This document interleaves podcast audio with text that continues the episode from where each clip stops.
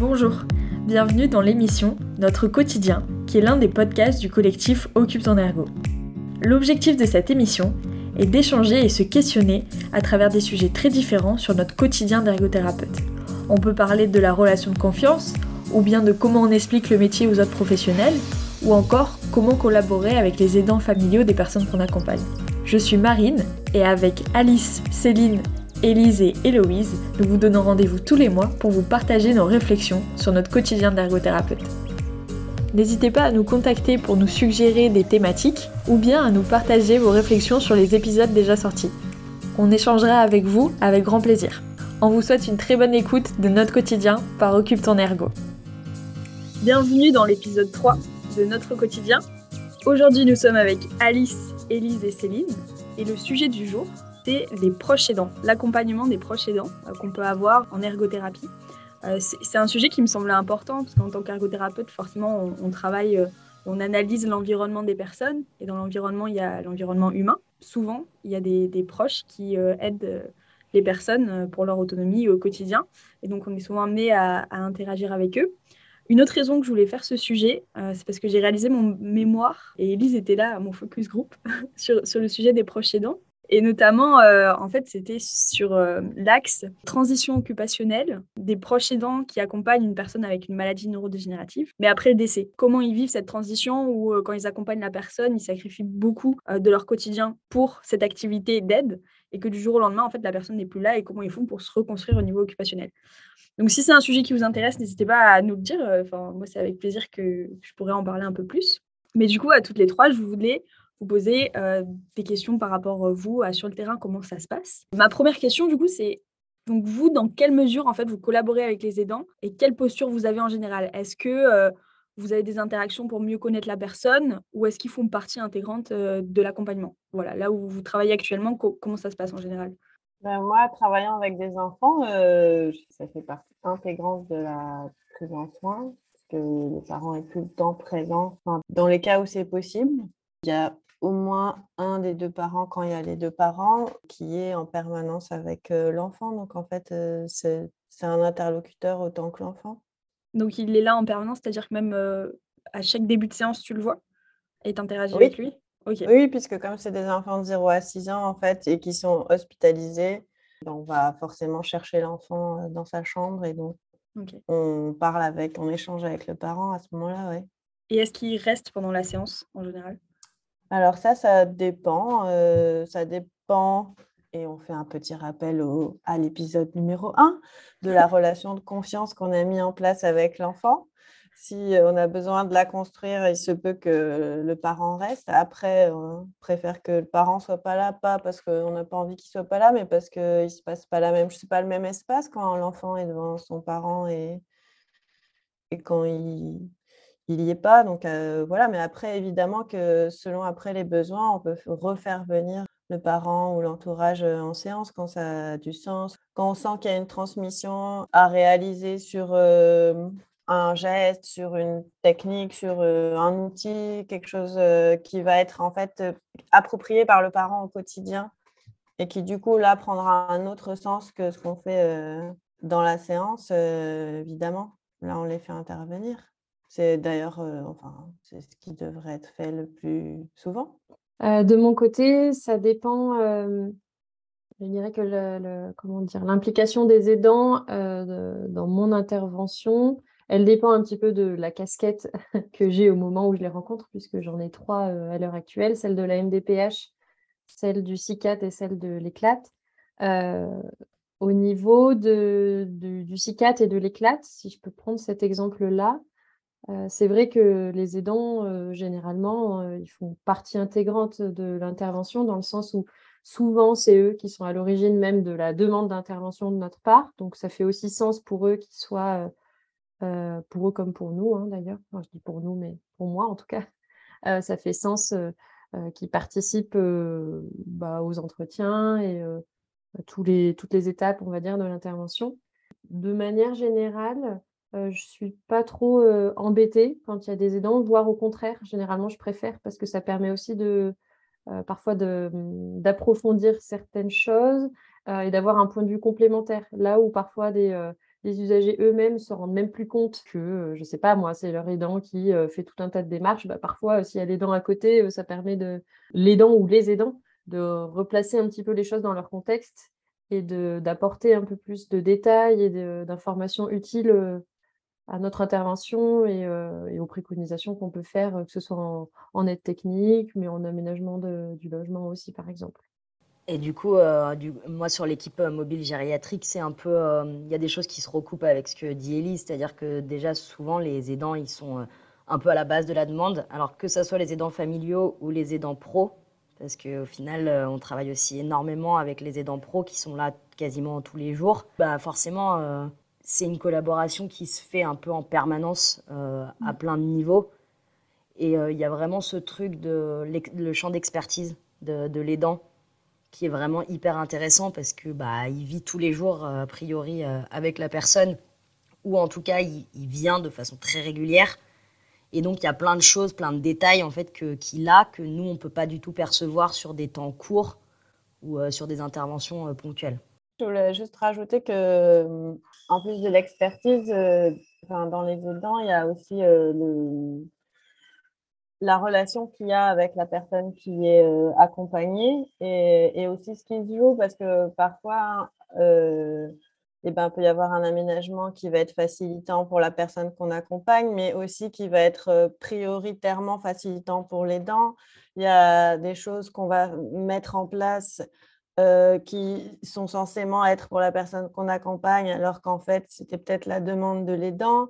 Et en fait, derrière chaque relation comme ça entre l'entourage et la personne initiale qu'on voit, il y, a, bah, il y a des enjeux, il y a des leviers de motivation, il y a des désirs de faire plaisir, il y a des désirs. Et mmh. tout ça aussi, ça participe à comment on va réfléchir le, et l'accompagnement et ce qu'on va mettre mmh. en place. Et, par rapport au positionnement de l'aidant, parce que c'est vrai qu'il est souvent, comme je vous disais, euh, très intégré dans, la, dans l'accompagnement.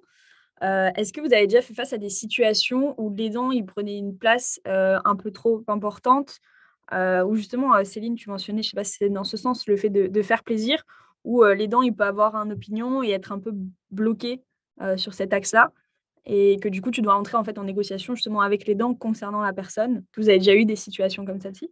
Moi, là, au moment où tu poses la question, j'ai envie de te dire oui, et pour autant, j'ai pas d'exemple tout de suite précis qui me revient en tête. Mais c'est vrai que de manière générale, il peut arriver même assez souvent, j'ai envie de dire, que le, et l'usager, si on peut les dissocier. Euh, c'est vrai que quand il y a une divergence de demande ou de point de vue dans la demande qui peut nous être adressée, euh, c'est là à nouveau presque un juste équilibre à trouver. Et là, je vais faire à mon tour un rappel vers euh, l'épisode Solution l'Interpro parce que c'est presque de ça dont il s'agit. c'est d'apporter, alors j'allais dire un max d'informations, peut-être pas un maximum, mais en tout cas les informations nécessaires sur le moment pour essayer de trouver un terrain d'entente, expliquer pourquoi nous, on préconiserait euh, quelque chose au lieu d'une autre, en quoi ça serait bénéfique pour l'un ou pour l'autre, ou pour les deux, ou pour personne. Il faut arriver un petit peu à prendre du recul et essayer de voir comment on peut équilibrer un petit peu tout ça pour que à la fin, euh, euh, bah, il y ait un, vrai bénéfice qui soit apporté sur les occupations de l'aidant et de l'usager je pense qu'il y a vraiment une, euh, une espèce d'ambivalence chez les dents, en fait, qui à prendre en compte euh, en permanence, parce qu'en fait, il endosse un rôle qui devient un rôle un peu majoritaire dans sa vie. Et, euh, je sais qu'il y, a, souvent un truc de, de très de, de, sentiment de culpabilité de l'aidant quand il commence à demander de l'aide. Donc en fait, on va avoir des aidants qui parfois vont appeler à l'aide, nous demander de venir et tout ça. Et puis finalement, en fait, quand on commence à proposer des choses, qui reviennent un peu en arrière en disant que finalement ils ont, ils ont besoin de rien parce qu'en fait ils ont ce truc où ils ont l'impression que si, euh, s'ils acceptent cette aide, ils abandonnent entre guillemets une partie de leur rôle. Et il y a un vrai truc là-dessus où des fois on a un peu du mal à, le saisir, ce truc-là, et on se demande un peu pourquoi il y a une demande et puis finalement ils reviennent, ils reviennent en arrière. Mais il y a, y a vraiment ce truc d'interdépendance entre l'aidant et l'aidé, en fait, qui fait que des fois, effectivement, il y a des ils vont pas être d'accord entre eux ou un des deux va pas être d'accord avec nous. Et, en fait, il y a vraiment un, un, peu comme un système entre guillemets systémique en fait qui se crée où des fois il y a des, des, avancées reculées parce que en fait euh, tout le monde saisit pas les enjeux de chaque. Euh, enfin, c'est difficile de saisir, je pense, les enjeux de chaque personne à l'instant T, quoi. Mais de ce que tu dis, on voit que la psychologie de l'aidant, elle est, elle est très complexe. Enfin, c'est vraiment un statut qui est, qui, est, très particulier. et c'est intéressant et on ne peut pas, je pense, aborder le statut d'aidant sans parler de, l'épuisement parce que c'est quand même quelque chose qui est, très fréquent. On parle souvent du burn-out de l'aidant. Et là, c'est vrai que c'est sympa de vous avoir toutes les trois parce qu'on a trois cas de figure. On a, on a la petite enfance, la MDPH, tu, principalement des adultes. Donc, je sais que tu as d'autres casquettes et puis plutôt personne âgée avec Alice. Et je me posais la question par rapport à l'épuisement en tant qu'aidant. toi, Céline, de ton côté, vu que c'est souvent des parents, est-ce que cette notion d'épuisement, elle est souvent mise en avant, sachant qu'en fait, un parent, c'est un peu un aidant naturel. et du coup, on a peut-être moins tendance à, rendre légitime ce truc d'épuisement parce qu'en fait, c'est un parent et c'est censé être normal. Est-ce que tu as déjà eu des, situations comme ça où il y avait des parents épuisés et c'était difficile pour eux? Ah Oui, surtout que là, les enfants que je vois, il y en a certains euh, où leur situation a radicalement changé parce qu'ils ont eu un, il y a eu un traumatisme aigu qui a en fait généré un changement euh, en fait sur l'état de santé de l'enfant. Et donc euh, des fois des changements tels que l'enfant que tu connaissais devient un autre enfant. Donc, euh, j'ai envie de te dire qu'au-delà même du stade d'épuisement, il y a toute cette temporalité d'acceptation, de, voir, ah mais tiens, mais qui est ce, nouvel enfant Alors après, qui se surrajoute parfois avec la culpabilité, parce que selon les, conditions d'arrivée de l'accident de vie, quoi.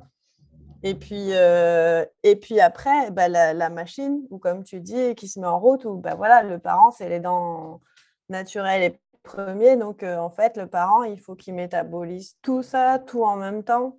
Et parfois, euh, plus s'il y a des frères et sœurs, plus le fait d'être hospitalisé, plus, enfin, tu vois, c'est une espèce de millefeuille comme ça de choses à, je pense, engranger et, euh, et à saisir. Et des fois, évidemment, c'est parce qu'il y, a, évidemment qu'on rencontre des parents qui n'y arrivent pas, en fait, et qui, du coup, parfois se reposent aussi sur euh, l'ensemble de l'équipe pour euh, lâcher du lest. Et après,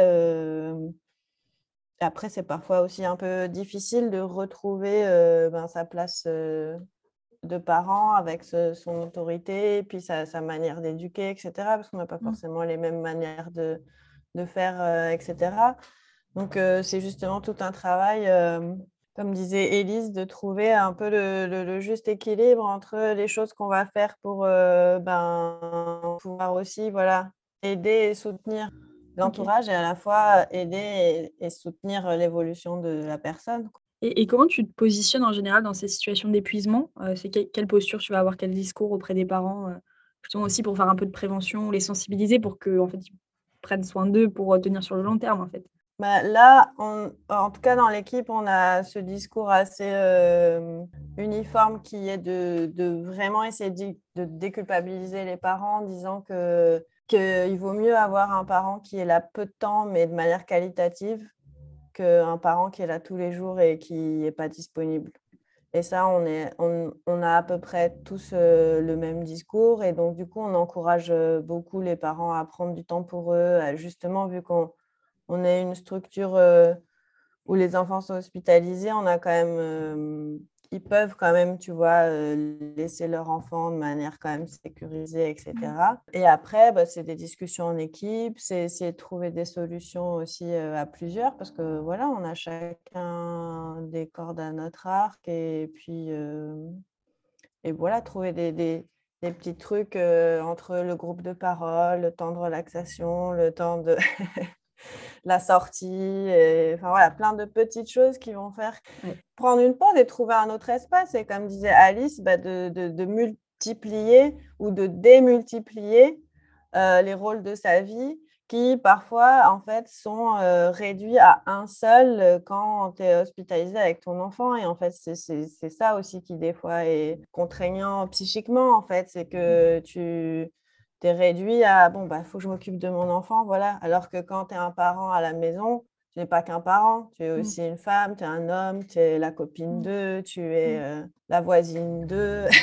et donc, euh, et ça revient à ce que tu disais sur l'équilibre occupationnel. Et voilà, c'est l'équilibre, il est, il est plus harmonisé, quoi. Et, toi, Elise, au niveau de la MDPH, donc, euh, tu, tu, vas au domicile des personnes. Donc, en général, les aidants, ils vivent avec les personnes au quotidien? J'imagine que tu as eu ce genre de situation. comment tu te positionnes? Quel discours tu peux avoir?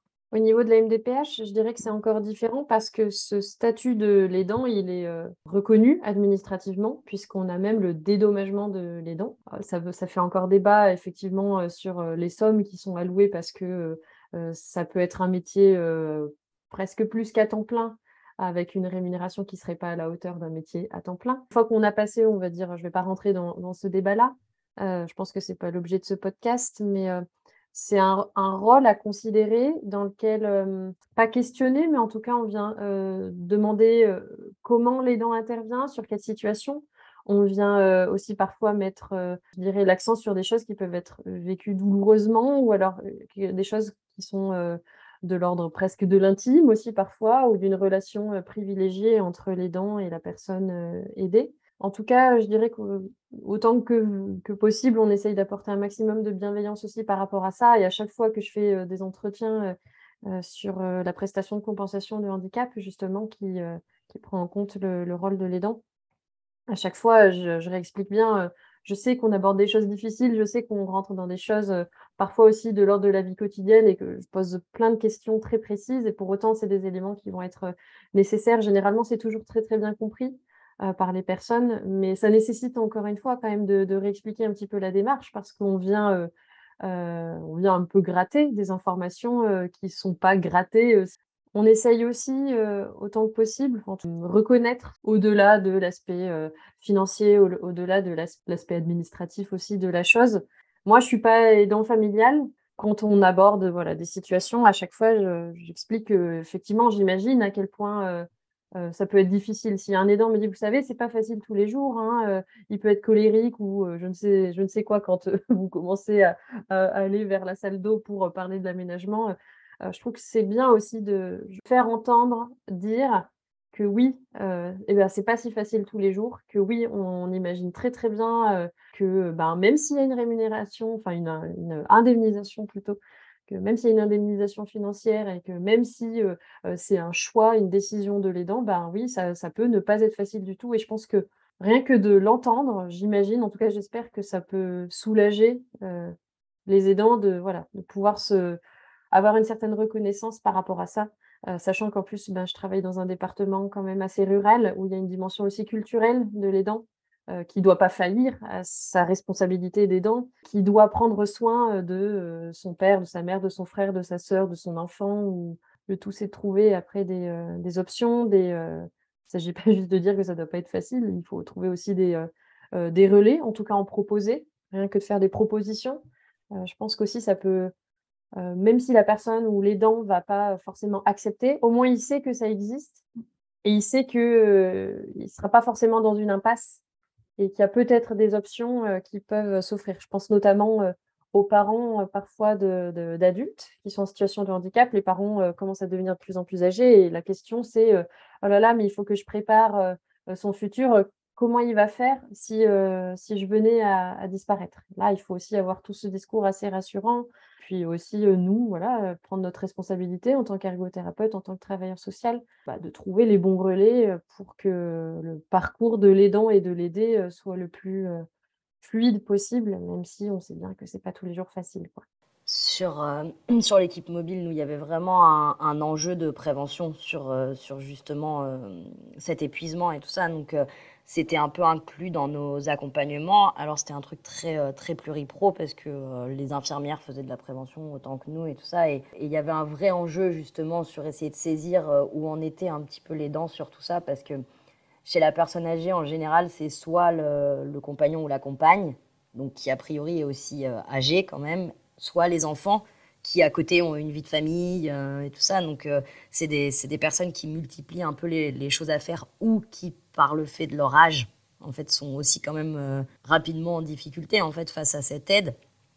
Et du coup, euh, voilà, nous, on essayait vraiment de leur parler des différentes solutions. C'est-à-dire, euh, alors, en tout cas, sur Strasbourg, il y avait, il y avait ce qu'ils appelaient une plateforme de répit, donc où il y avait des psychologues qui, qui, pouvaient intervenir pour échanger, où il y avait des possibilités de, pendant deux semaines, en fait, que la personne soit accueillie euh, sur un, de façon temporaire sur un lieu, voilà, des, choses comme ça. Vraiment un, rôle euh, hyper important de l'ergo là-dedans, autour de l'équilibre occupationnel de l'aidant chez la personne âgée. Parce que finalement, en fait, c'est des personnes qui se retrouvent à, centrer 90% de leurs activités sur, sur, le, sur l'aider. Et en fait, eux, ils s'en, oublient un petit peu et c'est assez, reconnu qu'il y a des phénomènes d'isolement du coup de l'aidant.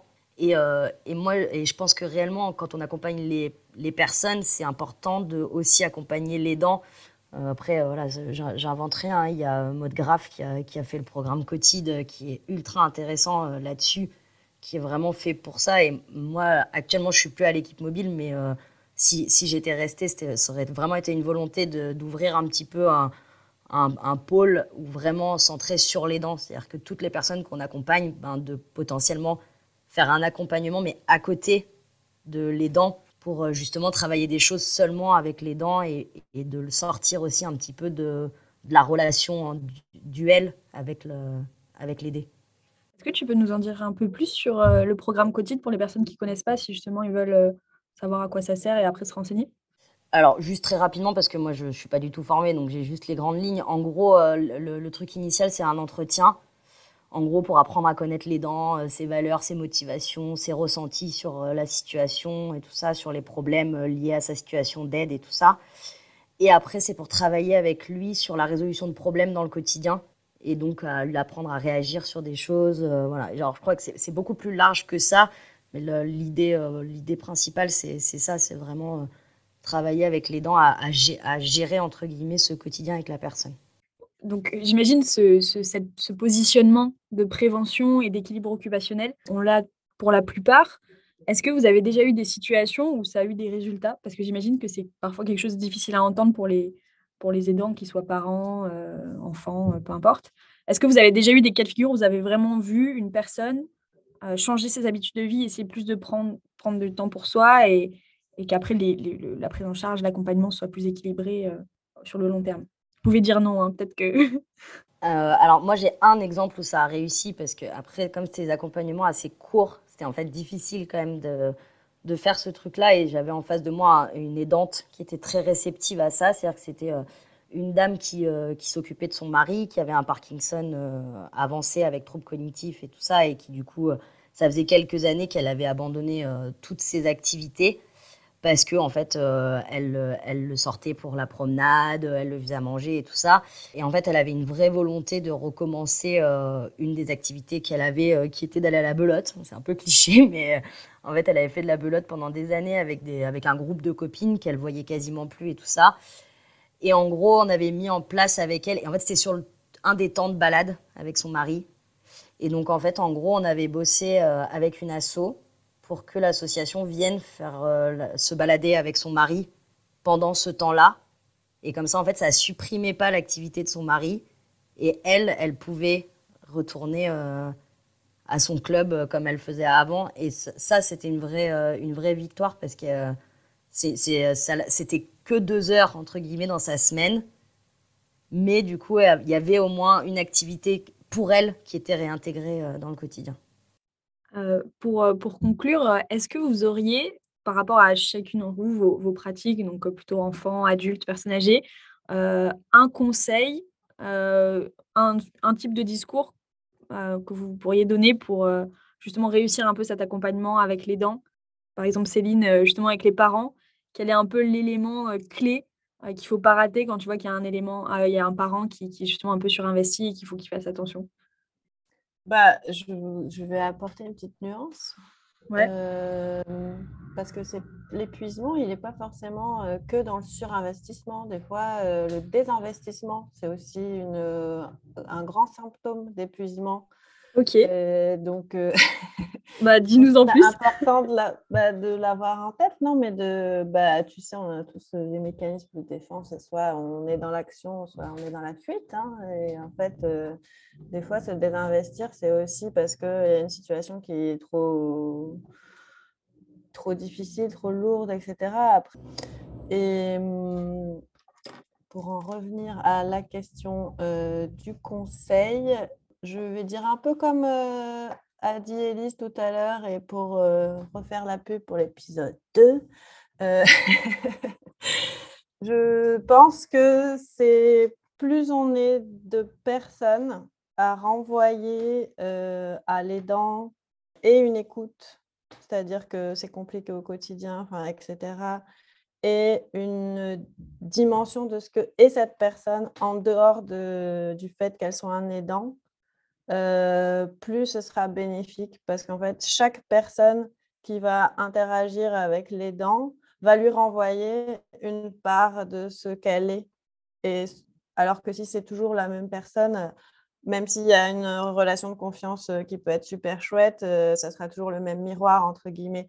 Et en fait, plus il va y avoir de personnes qui vont renvoyer à cette personne qu'elle peut faire de la belote, qu'elle peut aller faire les courses, qu'elle peut aller boire un coup avec ses copines, chaque personne va lui renvoyer une facette de la pluralité de ce qu'elle est, des rôles qu'elle peut avoir, des activités qu'elle peut faire en dehors d'être aidant.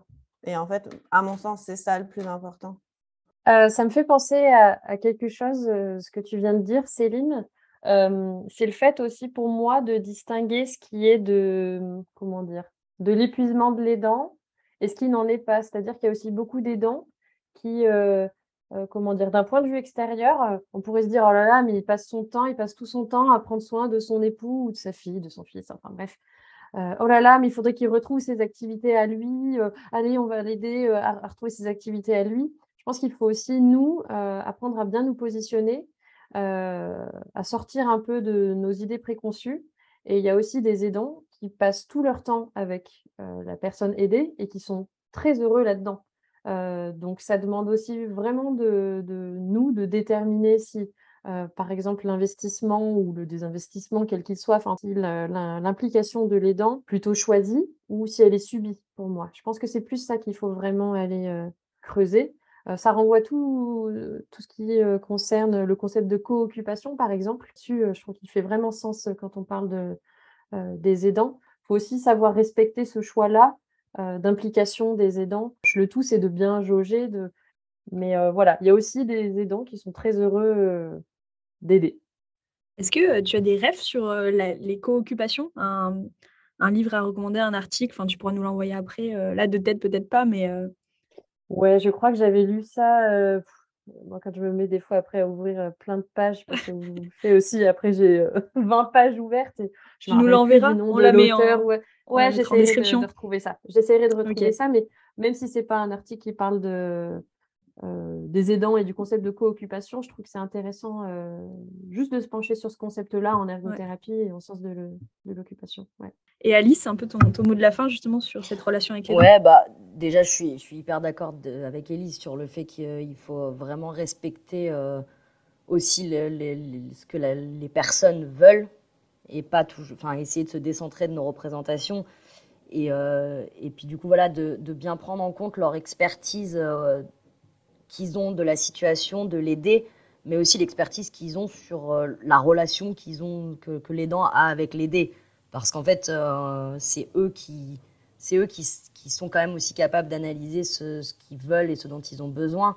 Et effectivement, cet équilibre occupationnel, il est ultra important. Pour moi, c'est un peu un, enjeu majeur mais ça ne veut pas dire que, euh, que l'équilibre euh, ne se fait dans la relation d'aide aussi. C'est assez essentiel à, prendre en compte et puis euh, de, jamais oublier qu'il y a les dents, mais il y a aussi l'aider et qu'a priori cet équilibre, il, se fait entre les, entre les deux.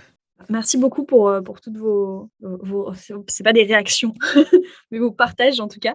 C'était super intéressant que c'est vrai que j'étais partie un peu sur cette notion d'épuisement parce qu'on en on entend beaucoup parler. C'est vrai que ça, concerne beaucoup de personnes, beaucoup d'aidants, mais il y a aussi parfois des nuances à avoir. Et ça revient à ce qu'on disait euh, dans l'épisode de la relation de confiance. Il me semble de pas forcément avoir d'a priori.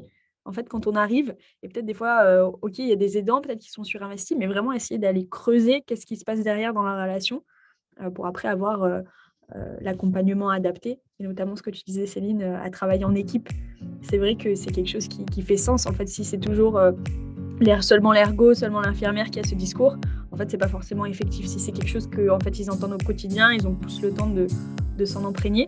Donc, euh, merci pour, euh, pour, toutes vos réflexions et on mettra en description les liens pour les co-occupations et le programme quotidien, qui étaient un peu les, deux références qu'on a eues sur, sur cet épisode. Et merci à tous et on se retrouve la prochaine fois pour un nouveau podcast. Merci à toi, Merci, Marie. Merci. Merci à tous.